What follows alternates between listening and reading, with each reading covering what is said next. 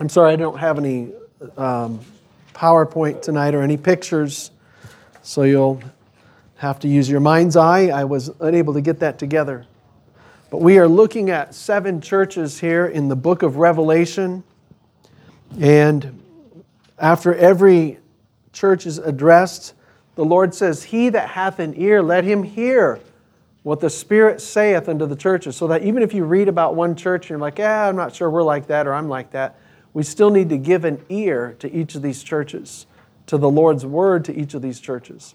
Tonight we're going to look at, I, I, there's different ways of describing this church. I call it the church in the city of Satan, the church in, of Pergamus. And you'll see why. The church in Pergamus. Pergamus was a city, and we'll describe it in a little bit. So let's look in Revelation chapter 2, verses 12 to 17. Revelation 2, verses 12 to 17. And to the angel of the church in Pergamus write These things saith he which hath the sharp sword with two edges I know thy works, and where thou dwellest, even where Satan's seat is.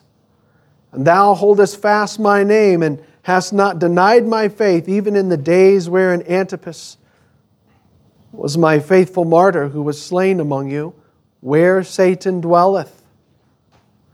But I have a few things against thee, because thou hast there them that hold the doctrine of Balaam, who taught Balak to cast a stumbling block before the children of Israel, to eat things sacrificed unto idols, and to commit fornication. So hast thou also them that hold the doctrine of the Nicolaitans, which thing I hate. Repent or else I will come unto thee quickly and will fight with will fight against them with the sword of my mouth. He that hath an ear, let him hear what the Spirit saith unto the churches. To him that overcometh will I give to eat of the hidden manna, and will give him a white stone, and in the stone a new name written, which no man knoweth, saving he that receiveth it. So this is called, verse 12, the church in Pergamus. Satan is referred to twice here. It's called the church where Satan's seat is. It's called the church or the place where, at the end of verse 13, Satan dwelleth. I've heard when John McCain was alive, I hear him occasionally on local radio, and uh, he would do an interview on local radio. And I heard him say this more than once. He would say something to um, the, the talk show host, and he'd say something like, Well, greetings from the, the, the, the city of Satan. You know, he'd say something like that, referring to Washington, D.C. You know, the city of Satan, he'd kind of say it with a chuckle, and I heard him say it more than once. And I, he'd say it the chuckle, I'm thinking, I mean, is, there, does he, is he serious about that? Because I know that um, Satan does like to be um, extra active in certain places. Um, I've heard other people call it, you know, the city of Satan or, you know, Las Vegas, the city, the sin city, you know. And um, I remember we, we support the Wells, the Brad Wells family up there who started a church in Washington, D.C. And um, he, when he was in, when he was in um, um, New Guinea as a missionary, he felt like it's kind of a longer story. I won't tell you the whole story, but basically, he felt like God was telling him, "Go cry against that wicked city." When it was borrowing, it was from the, the words of I think it was Jonah when God told Jonah to go cry against uh, Nineveh. And he felt like God was personalizing it, saying, Washington, D.C., go cry against that. And um, I mean, I'm glad for the country we have it, but it's getting incredibly wicked. And, and obviously, there's, I would think, I'm not being, I'm not, this isn't fanciful, this isn't fiction, but there's got to be demons that want to have a part in what's going on there. If we know our Bible, I mean, uh, as a side here, if you read in the book of Daniel, Daniel chapter 11, Daniel's receiving this vision, and one of the angels that came to him said, You know, I was hindered by this prince of Persia. And he wasn't referring to a human, he was referring to a demonic power that was hindering him. And then there was another prince of Grecia that was hindering another angel. So there's angels that are demonic angels that are powerful, that are interested in politics, yep. according to the Bible, and government.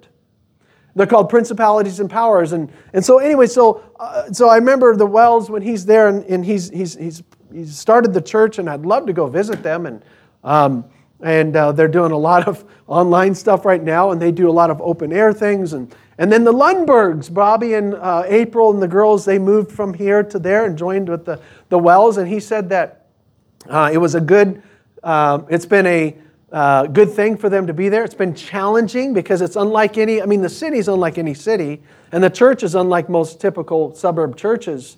But he says it's been good. And I remember him telling me, when was it the, I think it's Brett Kavanaugh, the, was that two years ago or so he got confirmed? I remember Bobby saying that because like every Saturday night they go to the steps of the, uh, I think it's of the Supreme Court or one of the places, and they're praying like every Saturday night. And he says he remembers being there uh, on one of the evenings, and there was a whole bunch of people gathering, starting to gather around.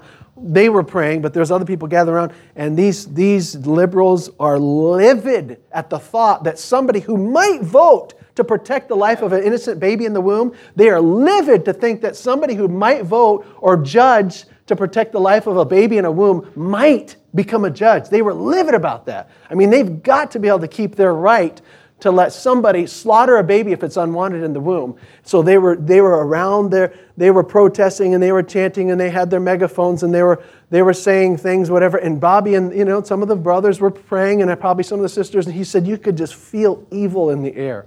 He says, we weren't engaged with them. We weren't like trying to, you know, chat with them. They were doing their thing and we could just feel the, e- just feeling it, the evil in the air uh, over the, this mentality that was in there uh, in that in that group there. Um, but sometimes some places are called the city of Satan. Well, here this is called the place where Satan's seat is. 2,000 years ago. Apparently, Satan liked to nestle there. Apparently, had a lazy boy there. Apparently, had a throne there. Apparently, liked to hang out there in a unique way. Satan is not some generic evil. See, there's a lot of people, oh, Satan, it's just, it just means kind of evil. Satan is a person who's confined to time and space. He's a spirit, he's a demonic spirit. He can manifest himself physically, but he is a person, a powerful person, most powerful angel. Um, along with the good one, Michael the archangel. But he's a very powerful angel, powerful, uh, the, the most powerful demon. But he's contained to time, is, to time and place, and apparently he likes to camp out someplace if we're to follow and believe the Bible. Well, this is a church that was close to him, a church that existed, Pergamus. And they had some good things and they had a few bad things that God had to correct them on. So let's dive into this. Let's dive into, again, the five point outline is the address, the attribute, the assessment, the assignment, and the announcement. Those are pretty much our common um, outline as we go through this. So let's look at this. The address, so verse 12, I know uh, the angel of the church in Pergamus. What was Pergamus? again, if you can imagine if you can remember now, Pergamus, the address of it, if you can imagine now Asia Minor or modern day Turkey, the west end of that, you have kind of a circle of churches in that area. And God first addressed Ephesus, and then what did we do? Uh, Smyrna, and now we have Pergamus. And so now north of Pergamus, or pardon me, uh, north of Smyrna was Pergamus. It was a little more inland. And Pergamus means, the word means um, capital, or it has the idea of elevation or height. It comes from a word that means like a fortress or a citadel.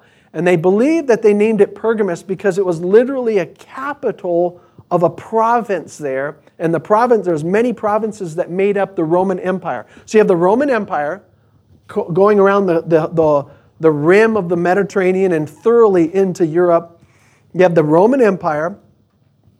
You have at the over here in the in, in Turkey or Asia here, you have different provinces of the Roman Empire, and this was a capital of a Roman province. So it was a headquarters, so to speak, uh, for some Roman activity and some Roman government. Not the headquarters, but it was one of them.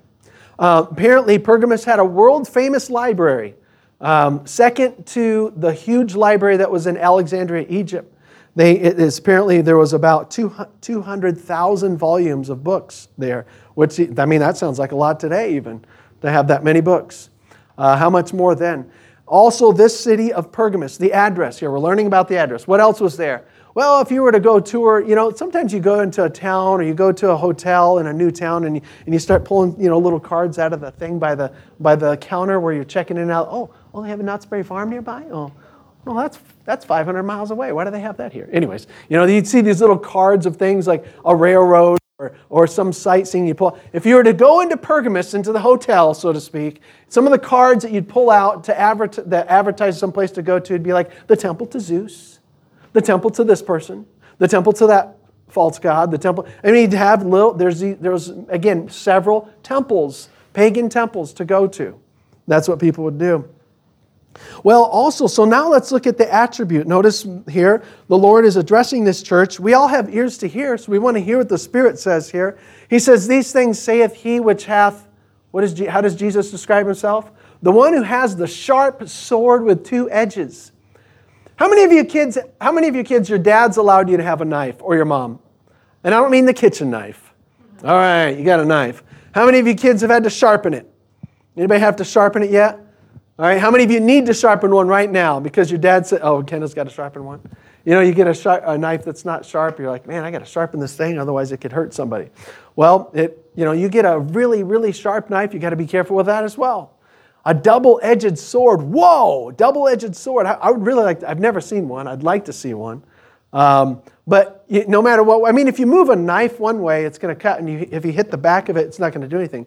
But a double edged sword, whatever way it contacts, this way or that way, it's cutting stuff, movement forward or backward. And the Bible describes the Lord Jesus Christ as one who has the double edged sword, the sharp two edged sword. That is, the word that he gives, it really cuts, it works. There's at least two things that I think of that are distinct about a, a double edged sword. Uh, it represents Jesus' discerning ability. He can discern, he can cut and discern this from that, right from wrong, good from bad. He can discern. The Bible says the Word of God is a discerner of the thoughts and intents of the heart. And so the Lord Jesus Christ discerns people with his sword. He can also destroy. A sword destroys. It's a, it's a symbol of judgment the Lord Jesus Christ, it's described in the book of Revelation that he, when he comes back, he has the sword with it, um, and he will rule the nations. And he, that means, you know, all he has to do is say something, and you, you die, if need be, or um, he can discern different things. So that's what he's described as: is the one with the sharp sword with two edges. Now, notice also now it gets a little more of, of a thorough point here: the annou- the assessment. That's uh, we had the address, the attribute of Christ and now the assessment of the church. And the assessment comes in two halves we have a good assessment and we have a bad assessment. So he says in verse 13, here's the verse 13 describes the good assessment of the church. This is some, good things they have going. He says, I know thy works. I know thy works. Let's just pause right there. Again, we've heard this phrase before, but it's good to remember this. Jesus knows the works of Royal View Baptist Church or the lack thereof. He knows it. Um, it's not like he has to come, in, come inside and check. He knows all things. He needs not that any man testifies of man. He knows what's in man. He knows what's in the church. And so um, he says, I know thy works. He knows the nature of it. And he says, And where thou dwellest. I know where you're, I know where you're, you're abiding. I know where the church is located, even where Satan's seat is. They were near a, a major domain of Satan. I don't know how all that worked. I just know that somehow Satan's presence was certainly it was there. It was in proximity of this church, of this particular church. And it probably they probably felt it. And it was probably intimidating. Sometimes I'm just being quite honest with you. There's time, have you ever had times where you felt like, for whatever feelings are worth, you just felt like there's evil around me. I can't, if I could, if I plugged my ears and I closed my eyes, if I was blind and deaf, I would still feel it. Have you ever been like that? okay? I've been like that. I, there's been times where I'm like, there's just, I'm not, I know there's me and there's this other person, but there's something else here, you know? My, um, uh, my uh, evil detector is going off here, the, the demon detector. I remember quite honestly, there was times, and I think I had a few teenagers in here come with us. We went out on Easter um, week to, to the Mesa Temple, the Mormon temple there in Mesa, down Main Street, and I was with my uncle, my uncle Phil, and we, we would, we were witnessing, talking to people on the street and giving out some tracts and stuff like that. and I'm telling you, man, that was, I felt, I was like nice looking people, smiling people, clean looking people. Beautiful temple as far as the external stuff, well groomed, well groomed grass, you know, uh, nice stage, and they're doing whatever on there. But I was like, Duh. You know, Satan's here.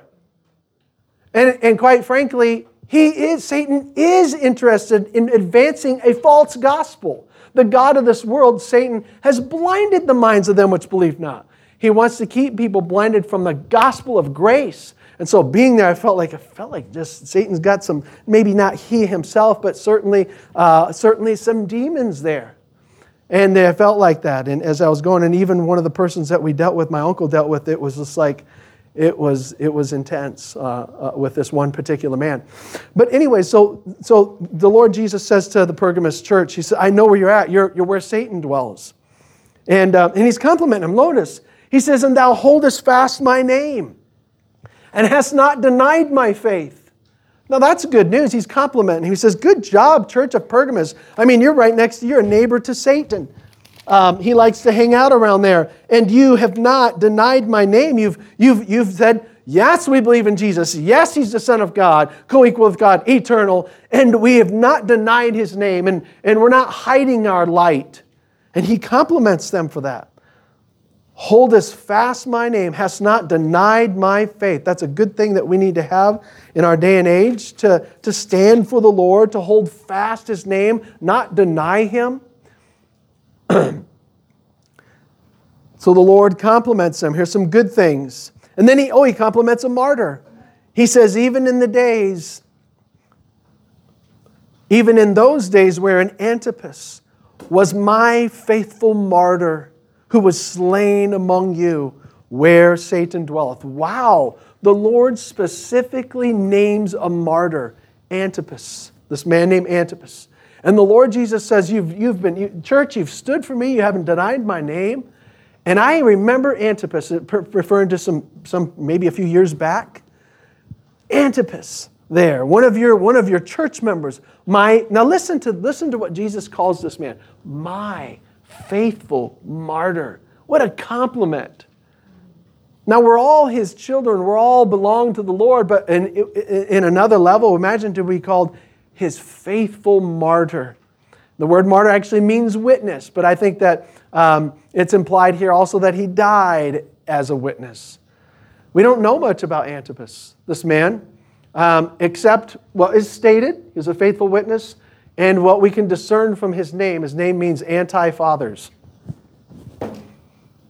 So, I mean, church history has like nothing about this guy. We hardly know anything. Maybe his name, I don't know why his name anti fathers. Maybe it's because he went against the tradition of fathers. I'm not sure. But Jesus knows him, and Jesus sees what he did, and Jesus sees how he stood for him. Aren't you glad that the Lord knows you? He knows the stand that you have to take when nobody else is looking. He knows that, that there's times when you haven't denied the faith when, it, when you could have or denied his name. He knows him. So he compliments him, but then he says this. Notice um, verse 14, but, however, let's get to the other news here. I have a few things against thee. Oh, I don't like that. I don't like hearing that right there.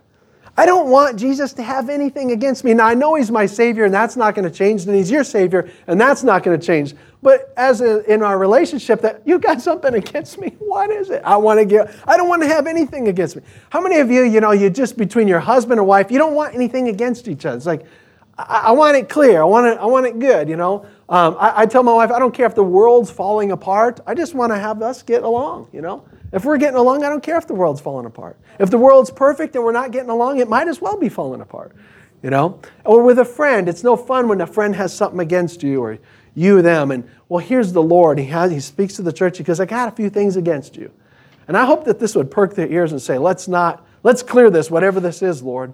And for us as a church and for you as an individual, if you know that the Lord has some things against you, that is, you know, he's, he's, he's rebuked you on something, he's uh, reproved you on something, then take care of it.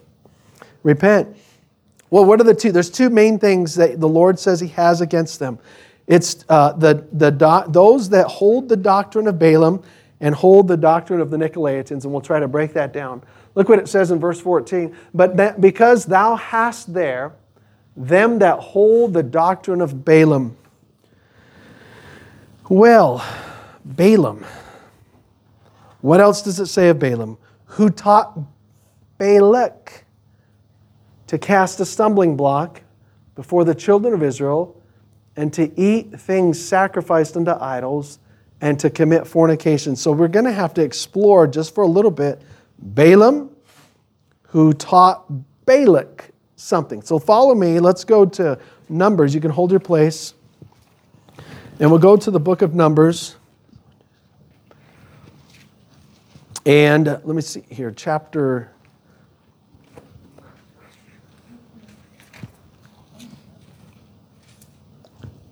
Numbers chapter 25.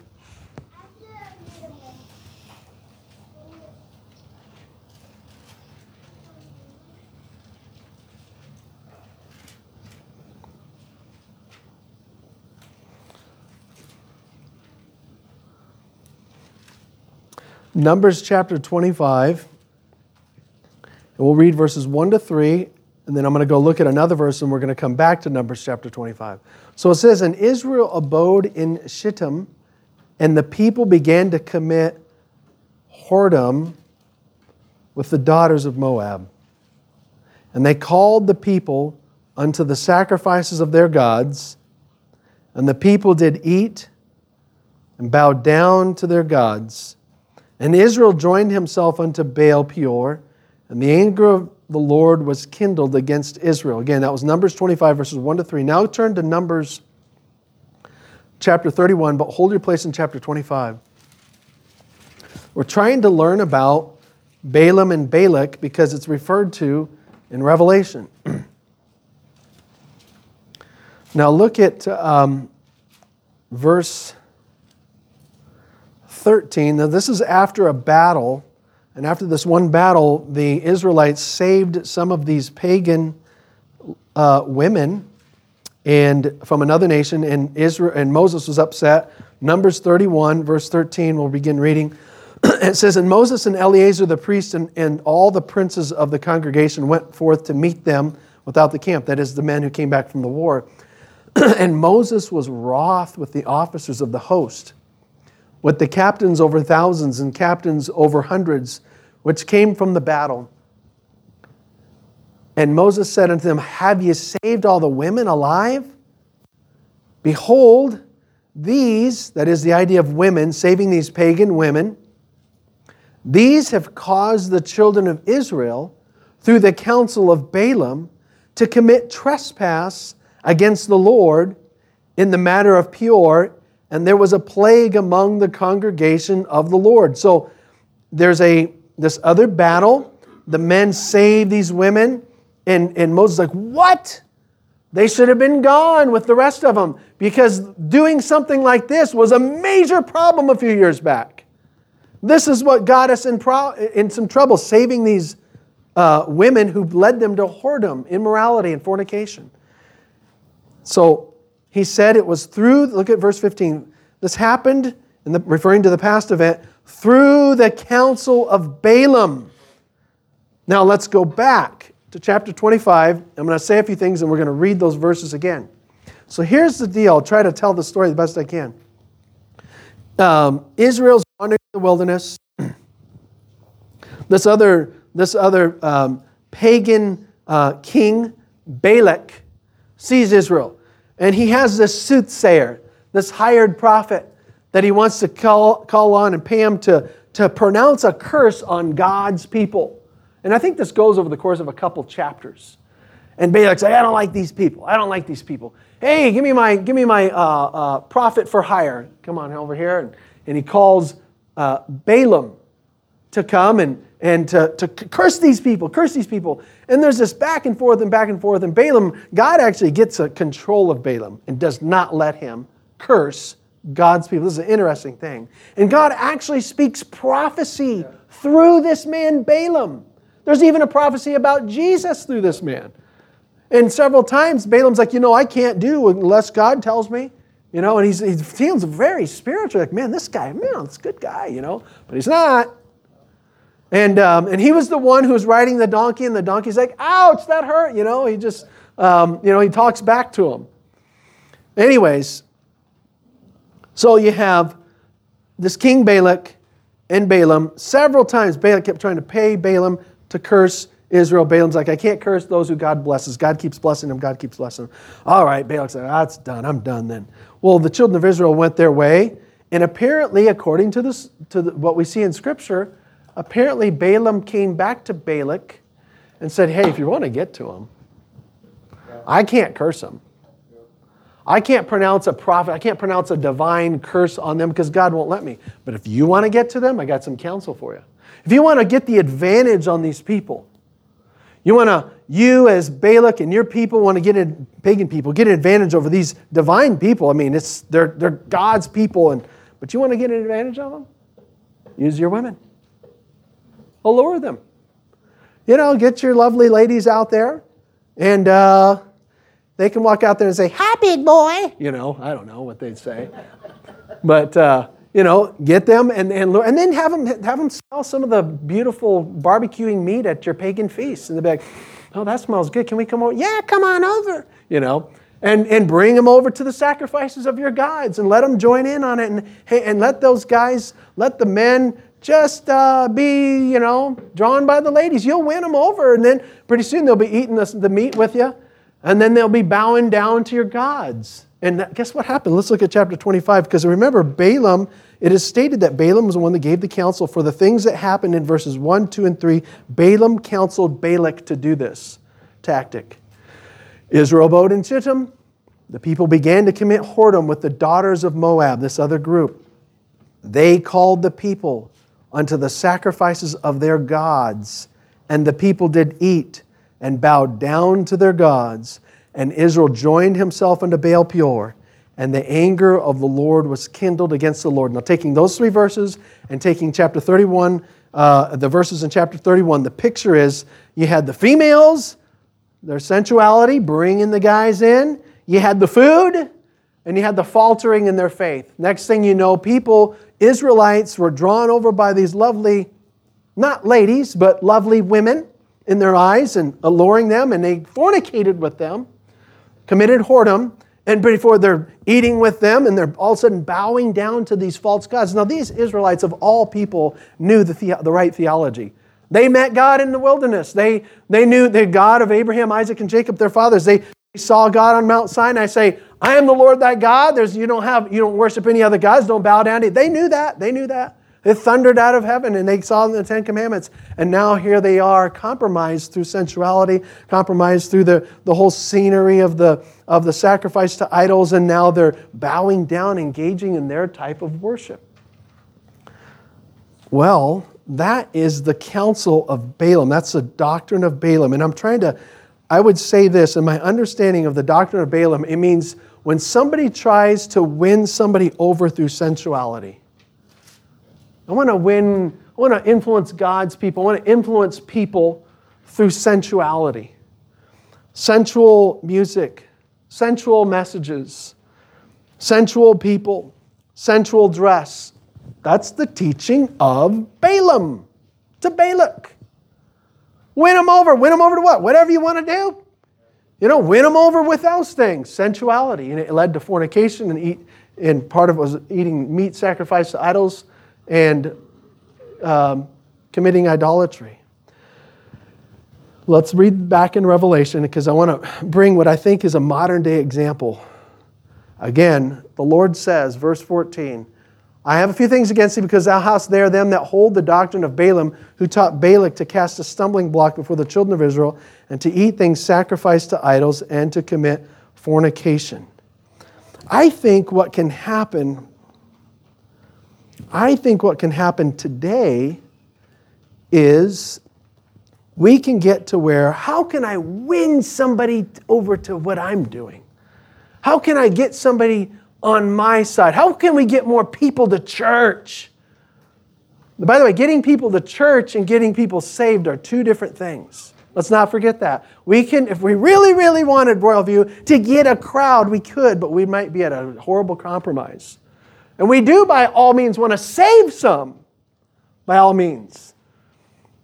But I I, well, I've shared these with you. I'll share them with you again. I remember a few years ago, I remember getting stuff in the mail. And I want to preface this, first of all, as saying, as a church, I'm not claiming that we have the best evangelistic niche and uh, momentum in the whole valley. As a church, we certainly don't. We need, we need to, we need, we need a, a more of an evangelistic fire in this church. We do. But I know one thing I don't want to try, and that is sending out mailers like this. Um, all in.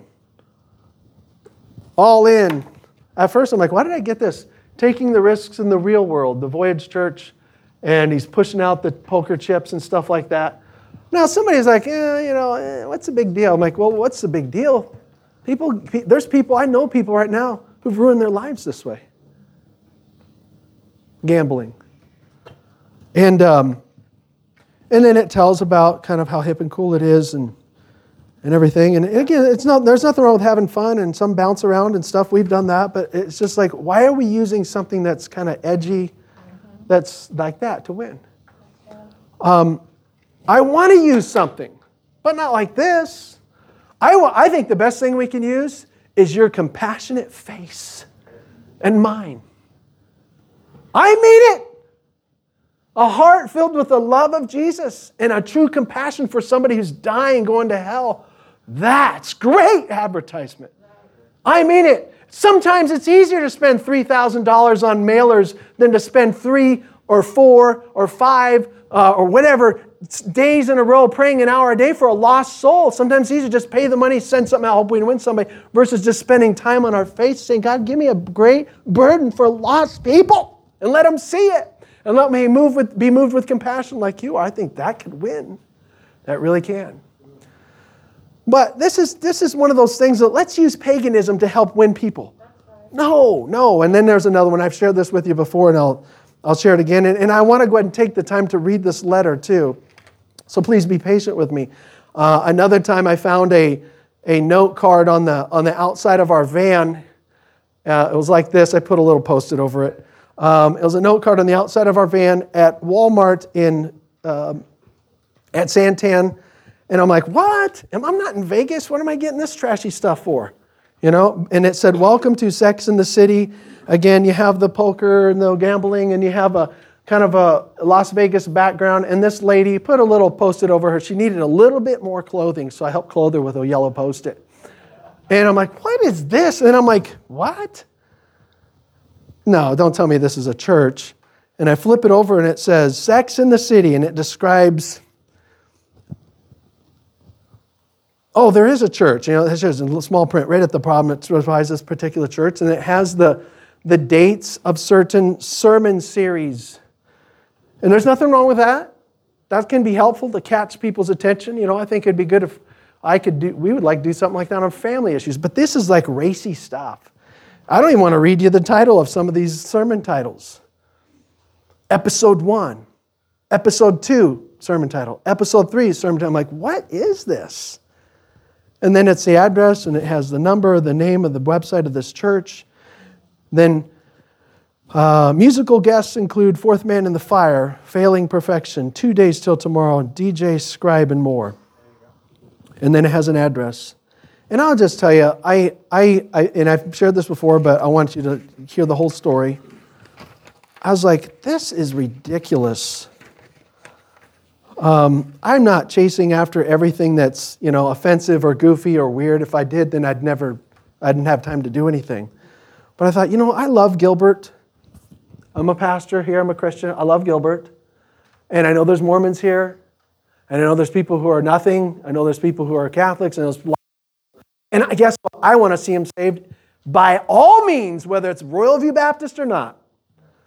I want to see him saved. Even if some new guy, some new guy comes in and does things a little bit differently, but he's sound in the gospel, say, see him saved.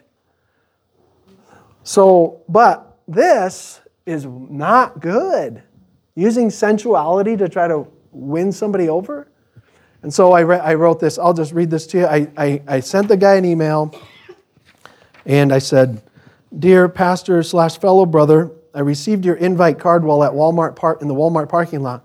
I checked out your website and statement of faith, and I concur with much of your doctrine. Your invite card does not personally offend me, but it does disappoint me as a fellow pastor.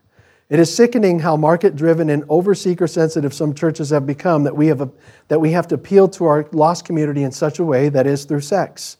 I know that the Bible has amazing insight and truth to our sex life in our relationship with our spouses. And yes, Christian men more than ever need solid teaching in that area. But when Christ gave us the Great Commission, did he have this in mind? Are we supposed to appeal to every fleshly vice that the world wallows in in order to, quote, get people to church? You should not glory in this type of market driven outreach. It is a shame to the cause of Christ. We would be better off getting on our face before God and asking Him to break our hearts for souls, then go out and compel them to come in. There is nothing more compelling than the cross of Christ and a compassionate uh, soul winner. These fleshly appeals are a shame. I do not think that I am anything but by the grace of God. I am not trying to hurt you or your church, but I will speak up when the appeals of the gospel have been compromised as you have. We, all of us Christians, need to get back to the New Testament and surveying the New Testament instead of surveying the latest market survey. His servant, Mike Henry. And I'll be honest with you, he responded well. Not that he changed, but I'll read everything he said in his response. I'm not saying it's all true, but I'll read it. Dear Pastor, thank you for your note. I guess we'll have to agree to disagree. I believe it is our obligation as servants of Christ to spread the gospel to everyone. I will use whatever creative technique I can to draw people to a venue that shares the good news. I'll ah, stop right there. But you're using sin yeah. to get them to the venue. So you could preach against sin? I'll use a balloon. I'll use a men's barbecue. I'm not going to use sit here. Come here, come here, come here, There's some good looking girls around here, buddy. hoo! I mean, that's kind of a, that's a little not right. And then say, oh, by the way, Jesus saved you from your sin. What kind of sin? Oh, like lusting after women. Well, that's how you got me here. So, anyways, he says, and he says, I will use whatever creative method I can to draw people to a venue that shares the good news. Jesus certainly did, not that way. I pray you will do the same. Our church is, I'm glad he says this, our church is on our knees before God daily to bring souls, to bring in souls. Please join us as we pray that Gilbert in the Southeast Valley will come to know God in a personal way. And now he refers to this card because apparently it was a series. Our series will focus on Corinth, Paul, and the Corinthian church. I will be teaching out of the book of 1 Corinthians. Please keep this series and the unchurched in your prayers. God's blessing. And he names his name. I don't want to name him because I know he's still here, and I'm hoping that something's changed. But I, but I guess I, I, I want to bring this out because this is an example. What I've shared with you is not like, oh, that's weird, isolated. This type of stuff ha- has been happening probably for 20 years in the last 20 years of this country, sprinkled throughout, trying crazy, weird stuff like that, where it's like, let's use sin or something uh, racy like that, and then, no, what are you going to preach? The gospel after that? Um, and so I think that's like saying, is this Balaam counseling Balak to use sensuality to win somebody? And the Lord says, I don't like that. I don't like that. Now, the extreme for us is like, yeah, let's just be holy and all to ourselves and not say anything to anybody. No, no, we got to be engaged with people and be different than people and be love, more loving to people and not um, be just like everybody else, but also be engaged with everybody else. That's what we need. And so the Lord says, I have a problem with that. I got a problem with that type of philosophy. I have a problem with that type of ministry philosophy, and that's what I have against this church. So Pergamus had some mentality like that in that church. Though they stood, by and large, they stood for the gospel. They had this mentality like that. And then he says, There's another thing I have against you. He says, verse 15, So hast thou also them that hold the doctrine of the Nicolaitans, which thing I hate. That was mentioned. The doctrine of the Nicolaitans was mentioned with the church of Ephesus. There's a kind of a debate on what really is the doctrine of the Nicolaitans. I tend to think it was some kind of doctrine that somehow the net effect of it was that they, they elevated pastors and leaders to an unwarranted level conquer the people, was the, the idea of the word Nicolaitan. And uh, some think that this mentality, this doctrine of the Nicolaitans, and this philo- religious philosophy, where you know there's there's common people, then there's the pastors and the clergy and the bishops. Some think that this mentality is what led to what you see in the Catholic Church. We have a totally different dress, a totally different um, lifestyle, and you have kind of a almost like they have a different set of morals than everybody else, and you have uh, priests and bishops and cardinals and whatever, whatever else, and a pope. What? Where did that come from? That didn't come from the Bible. And so some think that's where it grew out of that mentality. Well, the Lord says, I hate that. So that's his assessment to them. Now, his assignment, real easy assignment. Real easy. Well, it's short. I don't know if it's easy. Verse 16 Repent. Repent, or else I will come unto thee quickly and will fight against them with the sword of my mouth. We need to repent what is there something that we need to repent of? Is there some mentality that we need to repent of? Is there some immoral inclination that we need to repent of? Is there some sensuality that we need to repent of individually? The Lord says to the church, repent of that. Perhaps he's also saying collectively to or collectively to the church and, and even to the leaders, don't tolerate that philosophy or that teaching in this church. Don't tolerate this. We want to be a holy people unto the Lord. And so that's their assignment. And then, oh, he says, or else I will fight. This is not, this is an or else here, verse 16. Or else I will fight against them with the sword of my mouth. Wow. The Lord's gonna fight with the sword of his mouth. You know what's amazing? Let's just think about this. Whenever there's something that's wrong from some, versus what's right, um, one of the best things to do is fight it with the sword of God. Now, the beginning of winning something in your life, whether it's an emotional struggle, you know, relational struggle, um, whatever type of scru- struggle, the beginning of winning starts with the right mentality about it. It starts with God's word. What does God's word say about this addiction? What does God's word say about this sin I'm battling? What does God's word say about my emotional issue? Start with the sword first. Start with that first and go from there. And the Lord says, I'm going to fight against this philosophy, this false doctrine with the sword of my mouth. My word has something that will slay this thing if you don't change. And then let's wind this down here. Um, he that hath an ear, here's the announcement. He that hath an ear, let him hear what the Spirit saith unto the churches. He gives uh, a couple things for overcomers. Overcomers are Christians. A reminder he that believes on the Lord Jesus Christ is an overcomer, it says, and I'm paraphrasing, it says in 1 John 5. So, overcomers, if you're saved, if you know Jesus Christ is your Savior, you're going to ultimately win over death and hell. But he's got a little good news here. He that overcometh will I give to eat of the hidden manna. What? The hidden manna. What was manna? Kids, what was manna? Drew. Yeah, it was like sweet bread. Yeah, anybody else want to give a description of it, Calder? Yeah, it means like, it's like saying, what is it? The Hebrew phrase is, what is it? What's that stuff right there? It's what is it? That's basically what it means. The Hebrew word is what is it? You know, it's like a whatchamacallit. Can you go get me a whatchamacallit? What do you call it? You know, a whatchamacallit. No. Anyway, so I, I don't know. I, I don't know if it was like Twinkies donuts, whatever. But it was good stuff, you know? And so, all right, so we're, we're here, here we are. Pergamus is being encouraged by some manna. All right, he that overcomes, I'm going to give you some hidden man. I got some. All right, let's stop a second. How many of you kids, your mom somewhere has some snacks hidden? Raise your hand. You know, you don't, may not know where they're at, but you, you th- how many of you think mom or, has some snacks hidden somewhere? You think so? Anybody else you think so? Called it Johnny? Yeah. Johnny and my boys, they try to find out where's it at. You know, Deb has her little Deb stashes here and there. You know, how many of you kids have some snacks stashed somewhere? You know, I used to put uh, some hostess stuff in my underwear drawer so my brothers wouldn't eat it. You know? it's like mom would buy. I, if I bought it, I'd put definitely put it in there. My mom would buy. She would say, "Oh, hey, I got some ding dongs and donuts and Suzy Q's from Hostess. I mean, great stuff, goods for you. You know, it was fine when you're."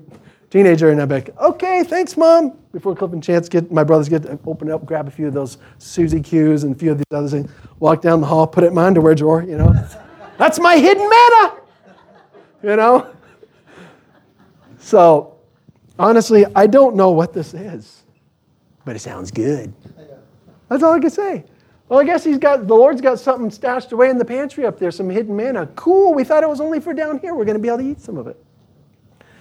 It's something good. That's for the overcomers. And then the next thing he says, to, just as an encouragement, he says, And I will give him a white stone. I don't understand that. I can throw you theories out about the significance of white. I'm not going to spend time on it. But he says, I'll give him a white stone, each individual overcomer, each individual Christian. You get a white stone, and, and in the stone a new name written, which no man knoweth, saving he that receiveth it. Wow. I get like a unique secret name from the Lord. And it's written in a stone. It's not easy to write in a stone, even nowadays, but back then, and of course it's nothing to the Lord, but you get something etched in stone. That's for me. And a new name. It's interesting. I, I can't explain all this except to say, I'm glad the Lord individually acknowledges his own. Aren't you glad for that? That's one of the challenges of being a dad and eh, for a parent any in any large any size family, but especially a large family, to individually give individual attention, tailored attention to your kids. Uh, that's one of my big challenges. But the Lord is going to individually recognize us all. Isn't that a blessing? And that's what he says. That's how he's motivating this church. But here it is the church of Pergamus. They were near Satan, they were right by him. They were doing well for the most part, but they needed to purge out a little bit of compromise. And same thing with us. We're like, is there something that I'm compromising in my life? Don't, don't have this mentality of, you know, oh, there's so many people are so wicked around me compared to all the wicked people. I'm pretty good Christian. Don't look at it that way. The Lord doesn't want us to compromise anything sinful, no matter how you compare to somebody else. So let's pray and thank, thank the Lord for our time. Thank you, Lord, for letting us consider.